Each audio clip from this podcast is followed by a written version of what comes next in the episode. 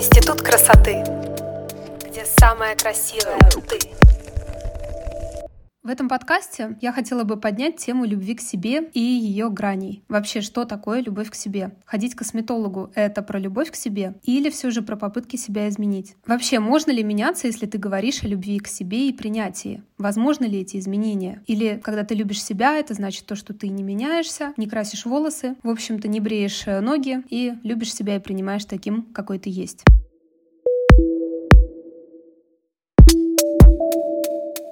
Под соусом любви к себе, мне кажется, сейчас можно продать абсолютно все.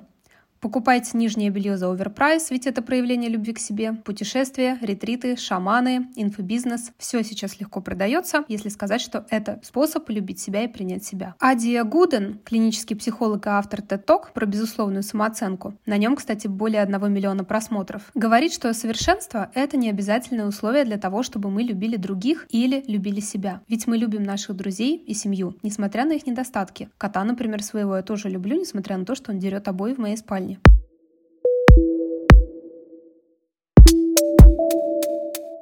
Но загадочным образом полюбить себя нам трудно. В диалектической поведенческой терапии, ДБТ, это ответвление такое, знаете, от доказательного метода психотерапии, когнитивно-поведенческой терапии, есть, в общем-то, идея радикального принятия. Еще была такая книжка Колина Типпинга. В общем-то, эта идея радикального принятия заключается в том, чтобы принять собственную реальность такой, какая она есть, вообще без осуждения. И в этом нам поможет фраза, которую мы можем говорить себе каждый день. «Я принимаю все, что происходит со мной». Вообще, это довольно сильная фраза с точки зрения духовности. И если говорить о любви к себе, вообще окружающая нас реальность не обязана нам нравиться. Самое главное в этой идее это не тратить время и моральные ресурсы на самобичевание. А самобичевание вообще-то отнимает очень много энергии у нас каждый день. И если вы просыпаетесь каждое утро и вам кажется, что у вас нет энергии, попробуйте попросту отследить свои мысли в течение дня, сколько из них уходит на самобичевание, сожаление и вину по поводу каких-то дел, которые вы не сделали, или того, что вы что-то не достигли.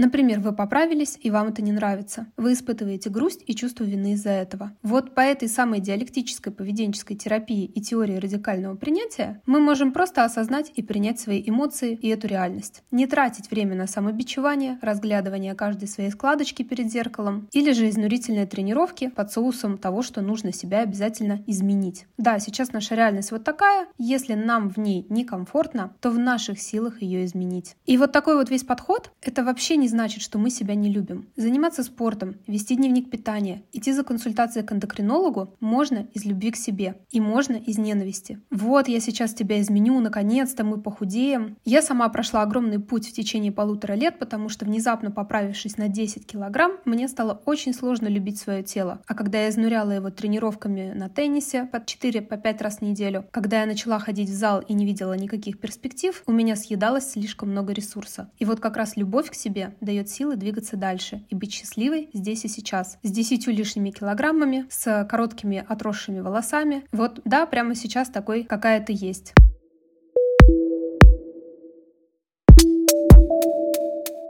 И на это нужна огромная смелость. С другой же стороны, сделать грудь или губы — это тоже может быть про любовь к себе. Но одно дело, когда человек не принимает себя и свое тело и пытается при помощи пластики и инъекций полюбить себя. Это изначально путь в никуда.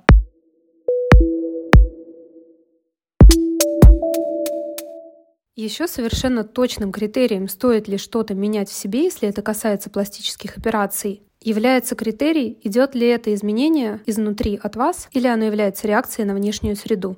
Например, когда-то очень давно моя одна моя знакомая копила деньги на операцию по увеличению груди, потому что ее мужу нравились женщины с большой грудью. Отношения в семье это не улучшило, грудь она в итоге сделала и пожалела потому что попросту было неудобно спать на животе. Или, например, совершенно точно не проявлением любви к себе является желание сделать нос, как у какой-то актрисы, ну или вообще сравнивать себя с кем-то другим, и менять в себе какие-то черты лица, сравнивая себя с голливудской звездой. У голливудских звезд это работа, стоять под камерами, а вы понесете последние 25 тысяч рублей на комплекс Full Face. А еще я знаю одну девушку, которую зовут Анна Капитанова, которая регулярно думает о том, что неплохо было бы подтянуть грудь. Просто потому, что в 32 года четвертый размер груди смотрится уже не так камельфо, как в 20. И вот это признак, ну не то чтобы, конечно, любви к себе, но рациональной оценки своей внешности и своих возможностей.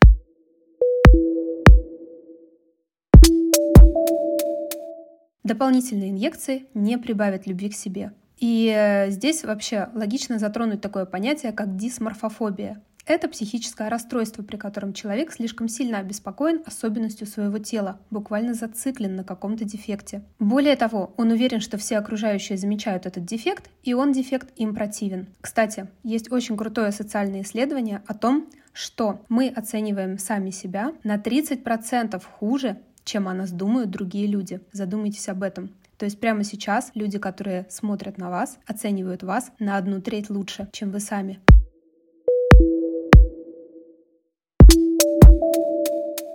И если говорить о дисморфофобии, то, конечно же, никакие операции инъекции не помогут человеку полюбить себя. И если вспоминать всех инстаграм-блогеров, каких-то селебрити и людей, которые заставляют нас очень много думать о них, то эти люди максимально принимают себя. Если вы видели и вспомните ваших любимых звезд, то, скорее всего, на них будет минимальное количество пластических операций, и они будут выглядеть очень счастливыми людьми, которые приняли себя со всеми тараканами просто раз и навсегда.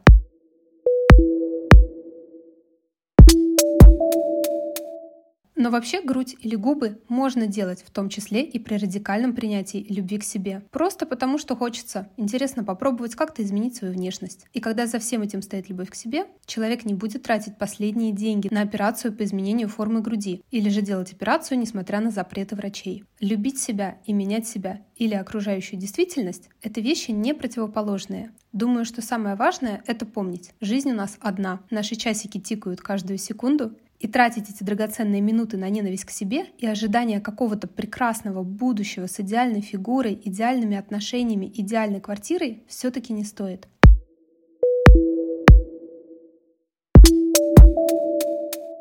Я прекрасно помню, как потратила пару лет своей жизни, очень сильно сбросив вес, потому что я весила 90 с лишним килограмм и за один год сбросила более 40 килограмм. Если честно, любви к себе от этого больше не стало. Да, стали налезать юбки размера XS, но вместе с этим я получила огромное расстройство пищевого поведения, сорванный желудок и нарушенный обмен веществ, после чего скинутые килограммы вернулись обратно за два года.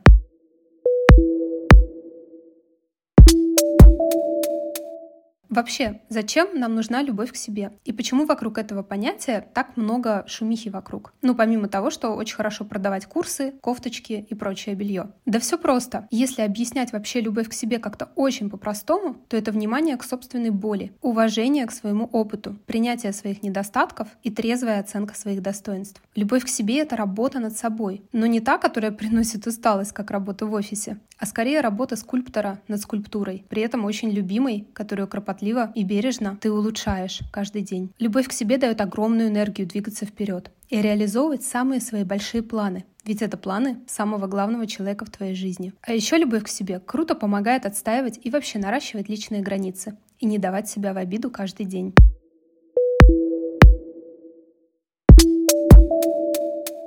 У меня для вас есть небольшое домашнее задание на эту неделю. Выпишите в тетрадку 20 действий, которые, по вашему мнению, будут для вас в этом году проявлением любви к себе. И каждый день делайте хотя бы одно действие. Не обязательно, чтобы этими действиями была покупка чего-то сумасшедше дорогого или какие-то букеты роз размером с километр. Приведу пример. В моем листе любви к себе есть всегда теплая ванна с солью по вечерам. Массаж лица с любимым маслом, покупка свежих белых носочков и посещение психолога по пятницам в 5 вечера. Но от себя я желаю вам любить себя, не давать себя в обиду, принимать себя. И если хотите, то, конечно же, меняться с удовольствием и легко.